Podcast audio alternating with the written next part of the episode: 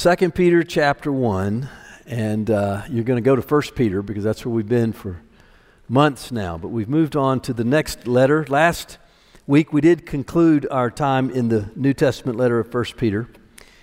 This is the second letter that Peter has written, and we're going to look at this in the month of July.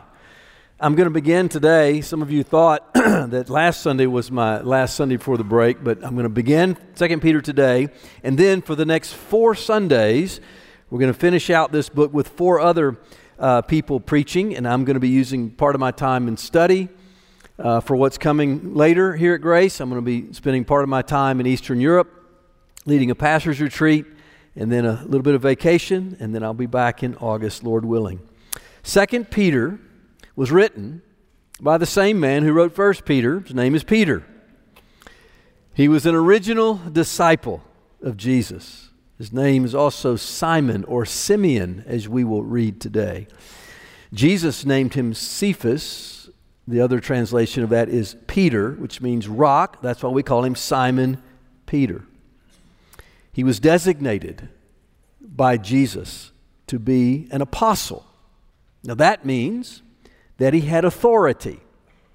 He had authority to lead the church of Jesus Christ as it was established originally. And he had authority from Jesus by the Spirit to set the message and the doctrine of the church. And he, along with the other apostles, did this under the inspiration of the Holy Spirit. In fact, Peter's going to talk about that, not this Sunday, but next week so that we have now God's word written down in scripture. That was a it's what we call an apostolic ministry, a ministry of the apostles given by God, inspired by the Spirit to give God's words to the church written down in scripture so we have now exactly what the Lord wants. That ministry of the apostles ended when they finished writing and they died. Now we have the Bible. We're grateful for it. The same people are here as well. It's the congregation that received First Peter, received Second Peter. They lived and they worshiped and they worked and they witnessed in the same region as we've talked about, this region then known as Asia Minor, now known as Turkey. The purpose of these two letters, in some ways, is similar. They're both about the grace and the mercy of God toward us in salvation. They're both about faithfulness to Christ and faith in Christ. But here's the difference. In 1 Peter, the first letter, the context was suffering. Peter talked a lot about faith and faithfulness to Christ in the midst of suffering. In 2 Peter, the context is false teaching. He talks about faith and faithfulness to the truth of God's word versus the distortions of the truth by the false teachers. The year, it's about AD 66 or 67.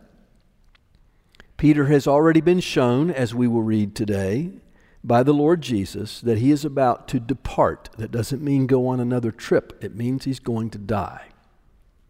He's going to put off the body. And so he did. About a year, about a year or two after this writing, Peter died. Tradition tells us that he was crucified upside down by Emperor Nero.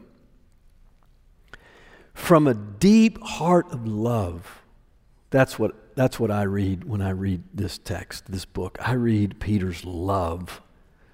His love for Christ, his love for Christ's church. He wrote this letter from a deep desire for the congregation to continue in the truth of God's grace, for the congregation to remain in faith and to be faithful. From this deep heart of love and desire, he writes a letter to remind them. He says, Remember these things after I'm gone. He knows he's going to leave, die. And so he's leaving them something to remind them. Now, brothers and sisters, before we start reading, I first want you to simply realize what you are holding in your hands. It could be with paper and ink like mine, or it might be on a device with a screen, a phone, or a tablet, or something. But we are holding in our hands a letter inspired by the Holy Spirit, God Himself, through an apostle whose hands wrote this and also touched Jesus preserved in the providence, by the sovereignty of Almighty God, given to the church and really to the world. Anybody can read this. And we're holding this letter today, written by a man who a year or two later was martyred for Christ. Peter. What a gift. What a gift. July Read it. It will take you, I don't know, maybe 10 minutes to read it out loud. It's not long. Receive it. Heed what it says. So let's, let's begin. Enough introduction. You ready? Stand with me in honor of God's word. Simeon Peter, a servant and apostle of Jesus Christ to those who have obtained a faith of equal standing with ours by the righteousness of our God and Savior Jesus Christ, may grace and peace be multiplied to you in the knowledge of God and of Jesus our Lord. His divine power has granted to us all things that pertain to life and godliness through the knowledge of Him who called us to His own glory and excellence by which he has granted to us his precious and very great promises, so that through them you may become partakers of the divine nature, having escaped from the corruption that is in this world because of sinful desires. For this very reason, make every effort to supplement your faith with virtue, and virtue with knowledge, and knowledge with self control, and self control with steadfastness, and steadfastness with godliness, and godliness with brotherly affection, and brotherly affection with love. For if these qualities are yours and are increasing, they keep you from being ineffective and unfruitful in the knowledge of our Lord Jesus Christ. For whoever lacks these qualities is so nearsighted that he is blind, having forgotten that he was cleansed from his former sins. Therefore, brothers, be all the more diligent to confirm your calling and election. For if you practice these qualities, you will never fall. For in this way there will be richly provided for you an entrance into the eternal kingdom of our Lord and Savior Jesus Christ. Therefore, I intend always to remind you of these qualities. Though you know them and are established in the truth that you have, I think it is right, as long as I am in this body, to stir you up by way of reminder. Since I know that the putting off of my body will be soon, as our Lord Jesus Christ made clear to me. And I will make every effort so that after my departure, you may be able at any time to recall these things. This is God's word. You may be seated. the greetings of the New Testament letters are so intentional, full of spiritual truth. Simeon or Simon Peter a servant of Jesus Christ. Jesus said to him after the resurrection, Peter, Simon, feed my sheep.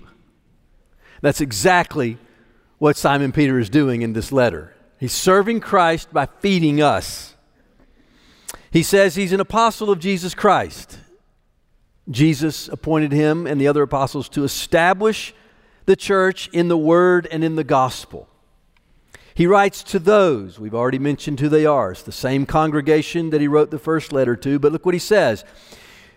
Your faith, you have obtained a faith that is equal to ours, meaning equal to Peter and the apostles and the missionary uh, companions. They obtained it from Christ Himself because of Christ's righteousness, which means that Christ shows no partiality. That when He grants faith, it's faith equally so to all people. There are no classes of Christians. There's a Christian, period. Whether you are an apostle, whether you're a brand new Christian a week old, whether you know all about the scriptures or you're not sure how many books there are in this big thing. Faith is faith. A Christian is a Christian. Verse 2, he says, As we grow in the knowledge of God and of Jesus our Lord, grace and peace are multiplied to us. The grace of God in salvation is the first wave of grace. The peace that we have objectively standing before Almighty God, reconciled to God in the righteousness of Christ, sins forgiven at peace, is the first wave. And in the knowledge of God and Jesus Christ our Lord, which is what life is all about. It's all about getting to know God through Jesus. Grace and peace are multiplied to us.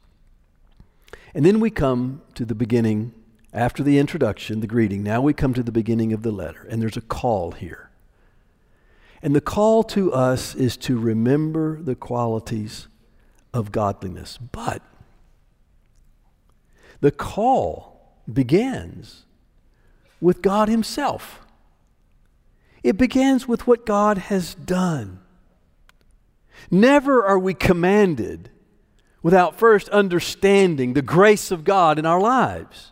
So here's how the text goes, and we'll take it today. First, we're going to remember the grace of God. And then we're going to remember the qualities of godliness that we're to put on.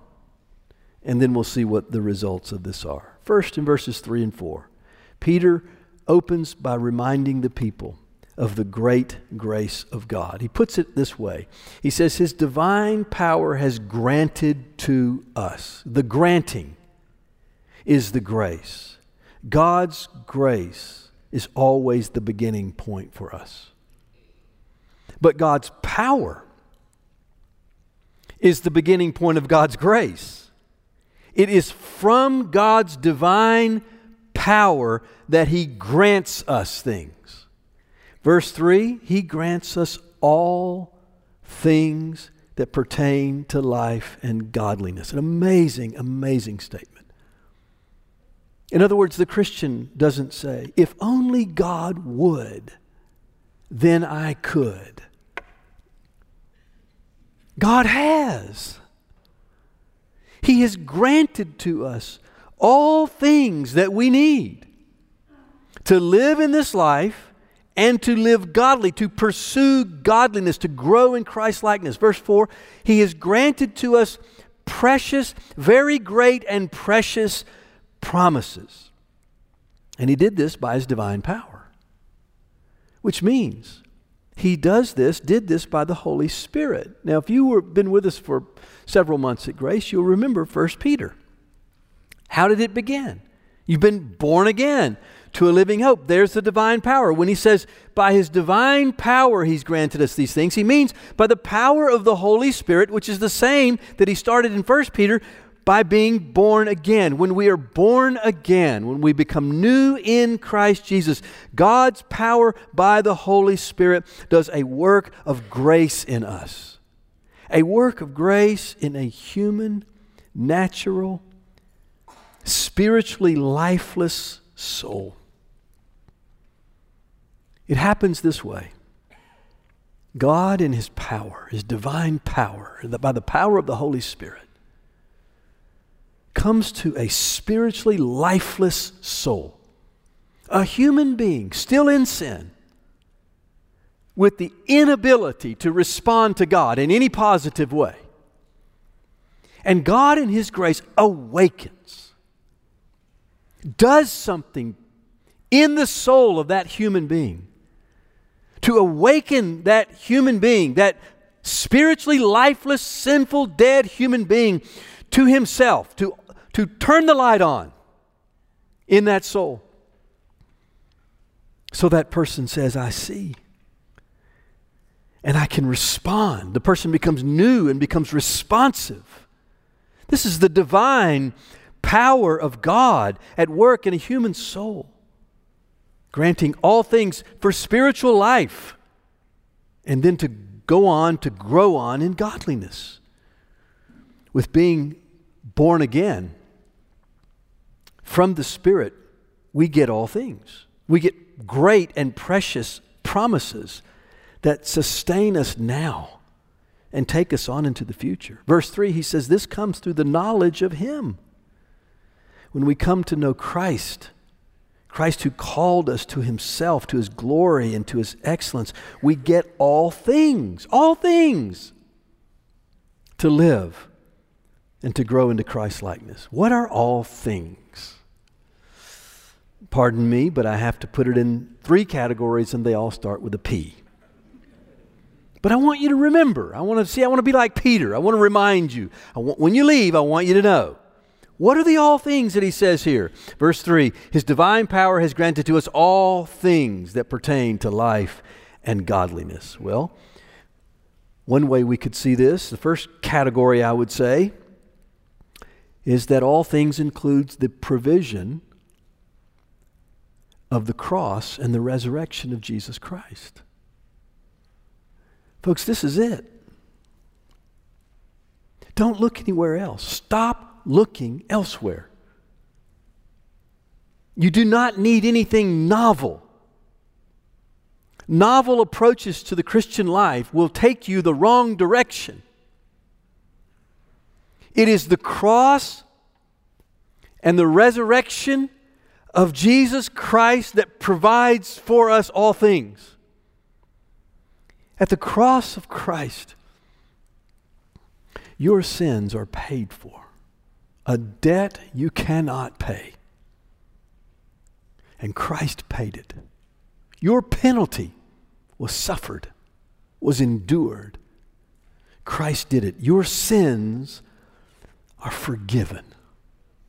The sin, big one, like I'm just a sinner, and the sins, like the one you may have committed last night or this morning that is around you like a weight of guilt, is forgiven. And the resurrection, life, new life, death to the old self, raised to walk in newness of life. The provision of the cross and the resurrection by which you are reconciled to God. And then there is the promise of the future. He calls it very great and precious promises.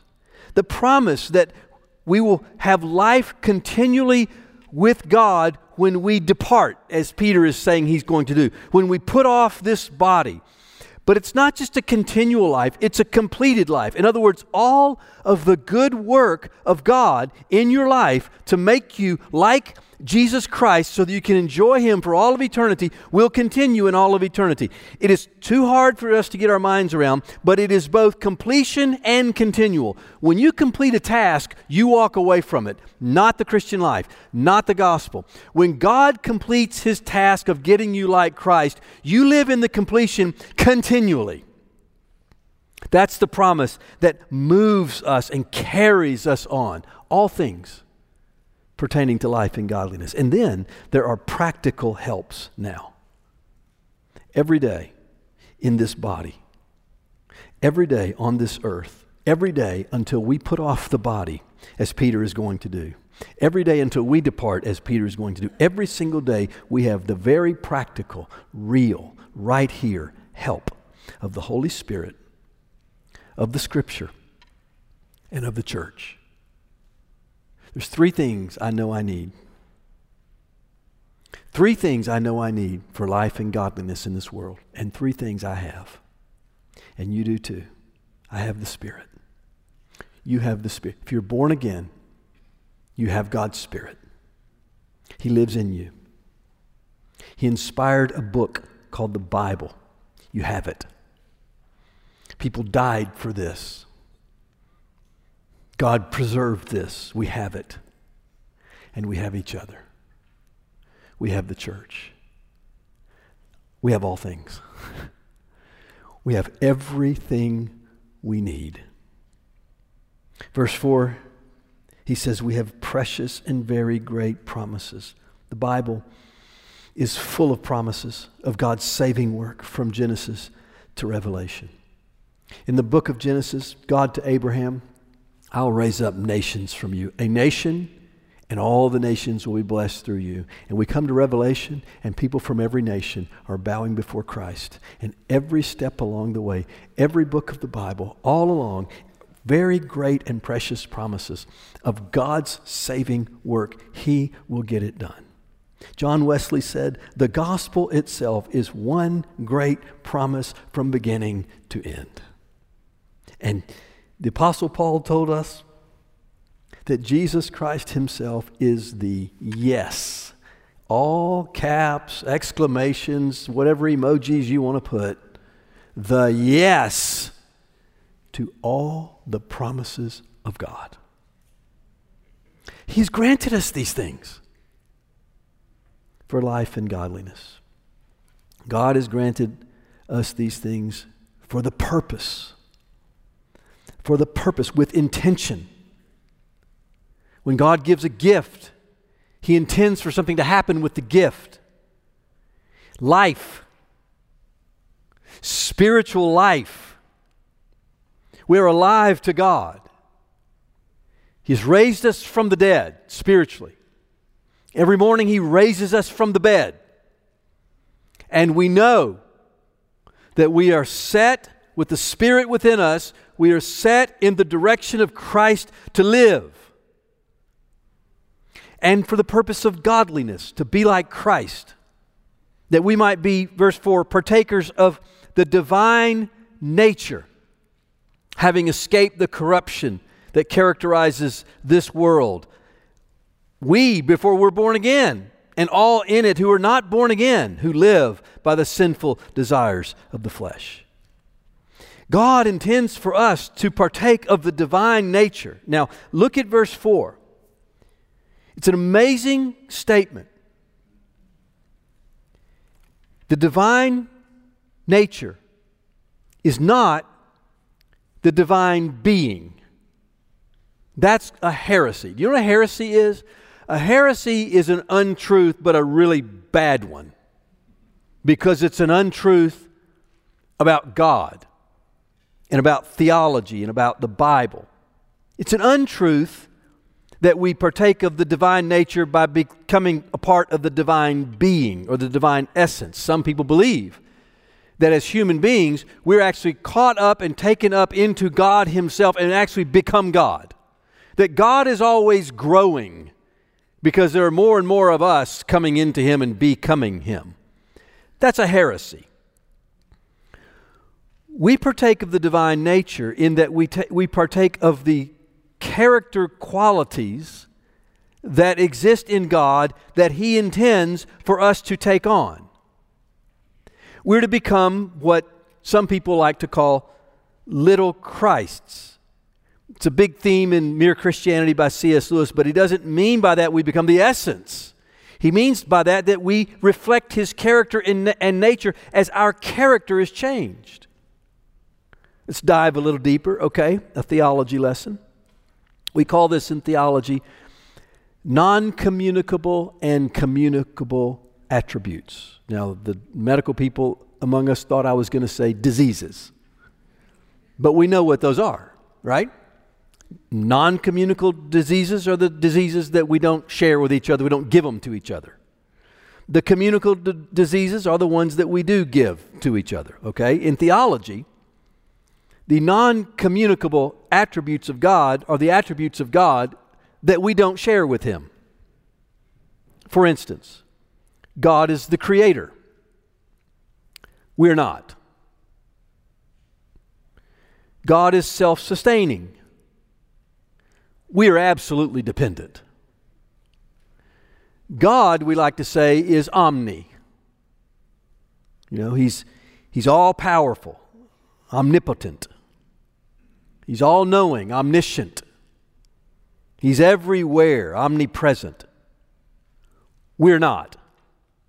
We're limited and always will be, even in heaven.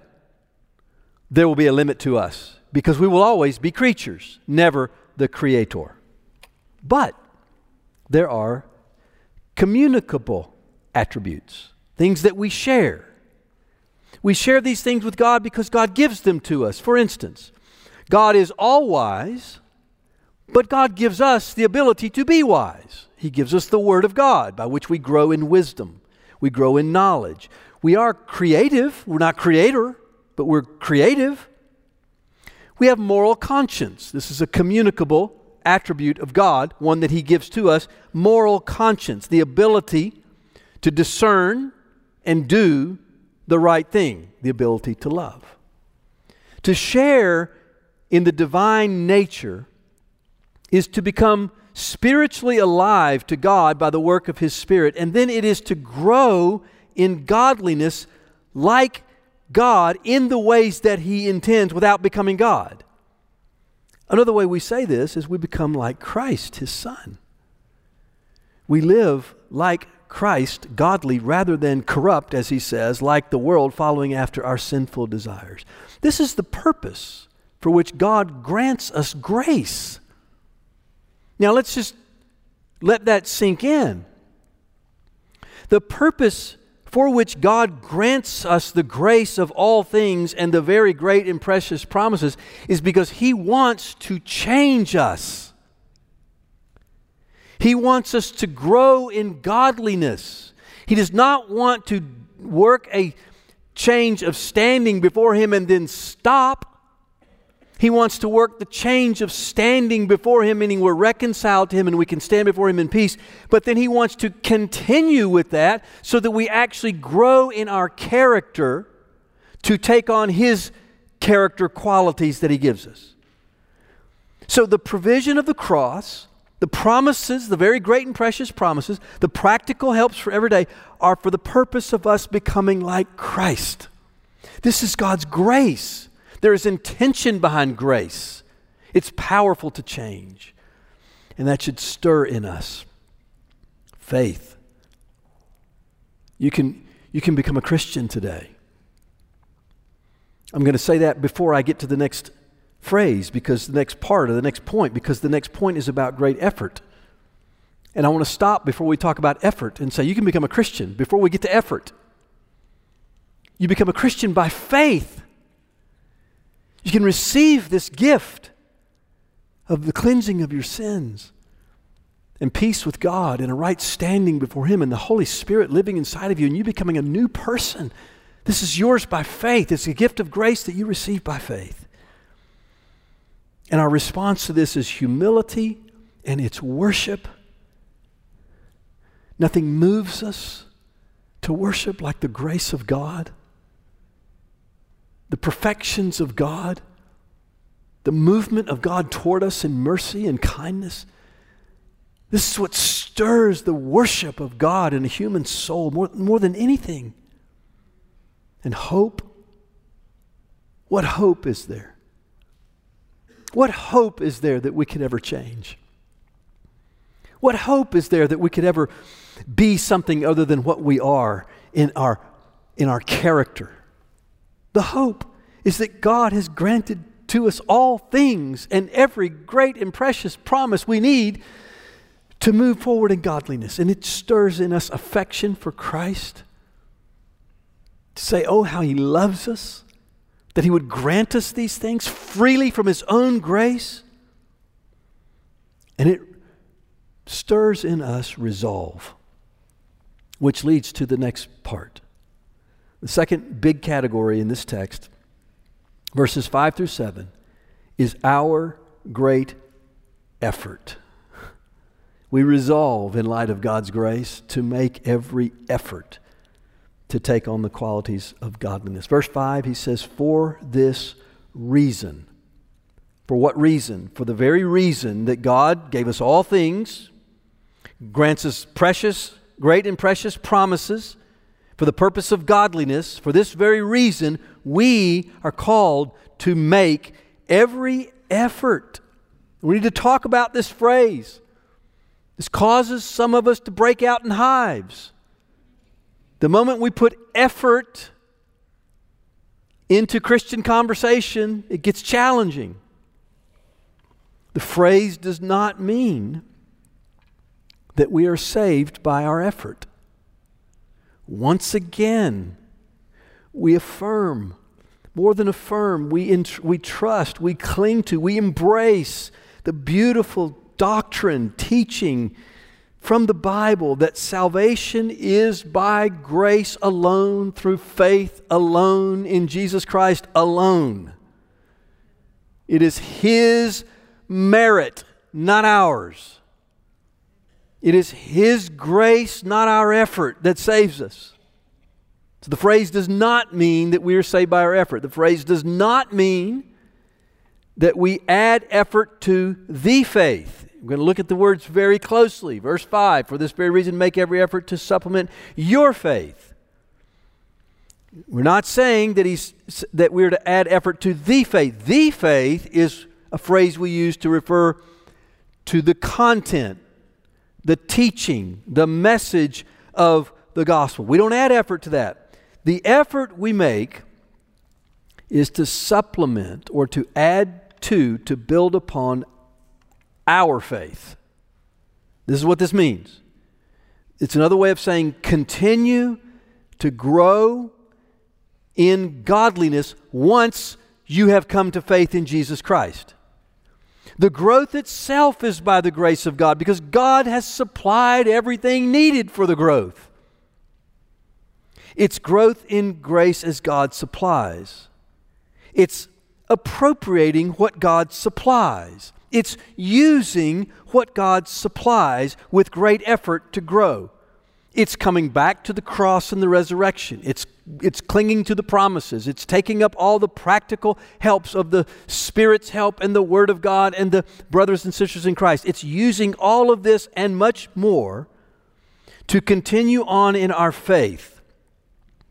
This effort that we're talking about here in no way contradicts God's grace. It is using God's grace, all things for godliness. We supplement the word Peter uses here. We supplement with what he supplies. Now, this is so important because we have a tendency, don't we, toward legalism we have a tendency to say, "Oh, okay, well, am I is my effort strong enough? Am I doing enough to be saved? Is my have I secured my standing with God because of my effort, because of my achievements?" Have a tendency toward legalism. This is not what Peter is teaching. We have the opposite tendency toward a passivity, toward being lax in our approach, to a lack of discipline that would say, well, it's God saved me. It's all covered. It's all good. I'm in. Why bother? Why put forth any effort to grow in grace?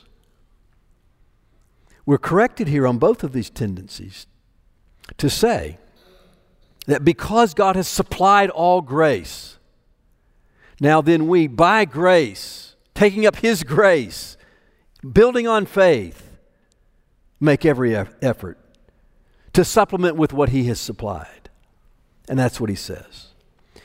Verse 5 to supplement your faith, your subjective faith in Christ, grow. And how do we do it? He says, with virtue. When you become a Christian, by faith, by grace through faith, part of your growth into godliness is to take on virtue or moral goodness. Now be careful that you don't make a virtue out of things that aren't really virtuous. It means moral goodness, it means moral excellence. It, this is a divine attribute. God Himself has moral excellence. And this is one of those communicable attributes that God has for us. He wants us to take on His moral excellence from the new heart to live the new life of moral goodness in the way we treat people, the Bible has much to say about sexuality Because sexuality, human sexuality, is one of those areas that we are so prone, it's so powerful. It's, it's almost uniquely so.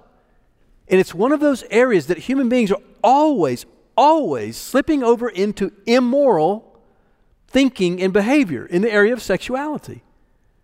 And so, virtue or moral goodness certainly applies to human sexuality and other ways of relating to people and honesty and those sorts of things. We're to, we're to order our lives according to God's will for our living. Examine your life. Are you adding virtue? Are you growing in morality? And, and we need to stress this more and more, continually stress this, remind ourselves morality really does still matter.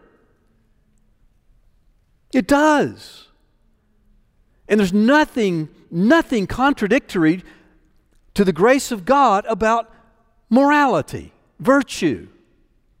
We should add it to our faith to grow in godliness. Then he says, after virtue, look at the verse, knowledge, meaning wisdom, discernment about what's true and right. Well, we have to know Christ to know that, don't we? We have to know the Bible to know that, don't we? We have to know ourselves. I have to know, I have to be aware, not, not self fixated, not self hyphenated that we've been talking about. But I have to know myself and know my tendencies so that I'll know how to walk in moral virtue. We have to know what life is about. We have to know God's will. There's a certain knowledge that we must take on in order to progress in godliness and then add to that self control. Self control, that's interesting, isn't it? We're talking about the self hyphenated sins, and here the Bible says self hyphenated control, self control. But this is, this is a different sort of uh, quality. This is a fruit. It's a fruit of being spirit controlled. And here's a statement that we should probably make A person who is filled with the Spirit is not a person who loses control. Often people think that to be spirit filled is to have an experience that's where you are out of control. A religious experience where you're out of control. But that's not what the Bible says. The Bible says that when you're spirit controlled, when you're controlled by the Holy Spirit, filled with the Holy Spirit, then you take on the fruit of the Spirit, which is self control.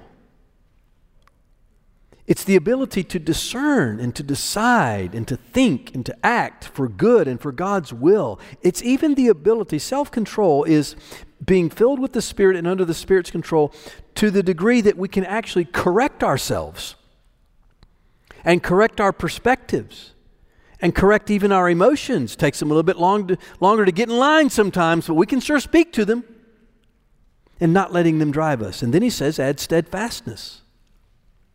This is perseverance. This is, this is patience. Patience is a word that means remaining under.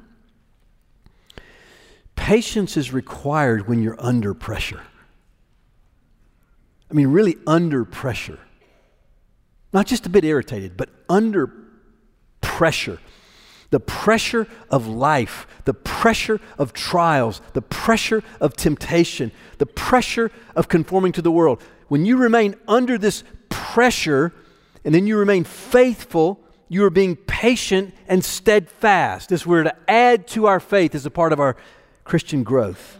And then he says, godliness. Well, he already mentioned godliness in verse 3. All things are given to us for the purpose of godliness, which leads me to see this list this way virtue, knowledge, self control, steadfastness are moving toward this pinnacle of internal spiritual maturity, which is called godliness or like Christ in all of his ways. But it's not the end of the list, which means this internal growth in godliness then has an outward expression, and the first one is in the form of brotherly love or brotherly affection. And then the seventh one is love. But listen, this doesn't mean that brotherly affection is, is, is less than love or a weaker form of love. Brotherly affection is love in the context of the Christian community. There's something special about this. We, we saw this in 1 Peter. There's something special about this, or at least there ought to be. something special about this, not just the physical room, but the real gathering of God's people in time and space. There's something special about belonging to God and therefore belonging to each other so that the love we have for the body of Christ is described as brotherly family affection. It's an expression of godliness and in love that probably expands the boundary. It doesn't mean it's greater than affection. It probably just expands the boundary to say we have love for all people. The greatest of these is love. It's beautiful.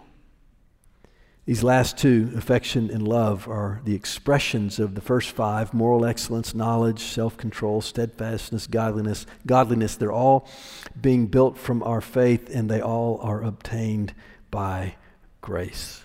As we consider these qualities, we should see them as what it means to be mature. Brothers and sisters, God's grace is intentional it's purposeful in our lives. God intends and purposes for us to make every effort with His grace to grow in godliness and to express it this way. Now, why? We'll close with this. Why? The result of godliness, verses 8 through 11,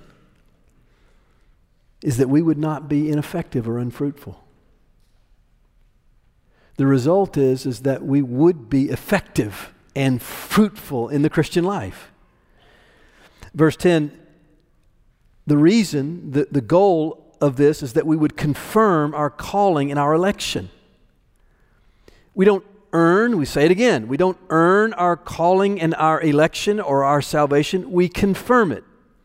God does it, but this process of growth, this adding to, this taking on these qualities, this obedience in this way, is the confirmation of our calling. We practice these qualities, verse 10, we won't fall away, we won't stumble. Verse 11, these qualities are ours in, incre- in increasing measure, and they ensure for us then an entrance into the kingdom of our Lord and Savior Jesus Christ. I could preach a whole other sermon on these, but I'll let you do that to yourself when you go home today. Do you feel stirred up? Verse 13. He said, I've done this to stir you up. Are you stirred up to want to become a Christian today? To want to enter the kingdom? Are you stirred up, Christian, to want to supplement your faith with these qualities? Let's close today with hearing what he said. He said, I intend always to remind you of these qualities. You know them. You're established in them, in the truth that you have. But he said, I think it's right as long as I'm in this body, as long as I'm with you, as long as I still have a hand to write with, I'm going to stir you up by way of reminder. And then the putting off of the body is soon. Our Lord Jesus Christ has already made it clear to him. But he's going to make every effort so that when he leaves, when he's gone, after his departure, at any time, you'll be able to recall. And here it is. He did it. At any time. You can pick this up with the Spirit and you can recall the great and precious things that God has for us. We look forward to the month ahead, don't we? In 2 Peter.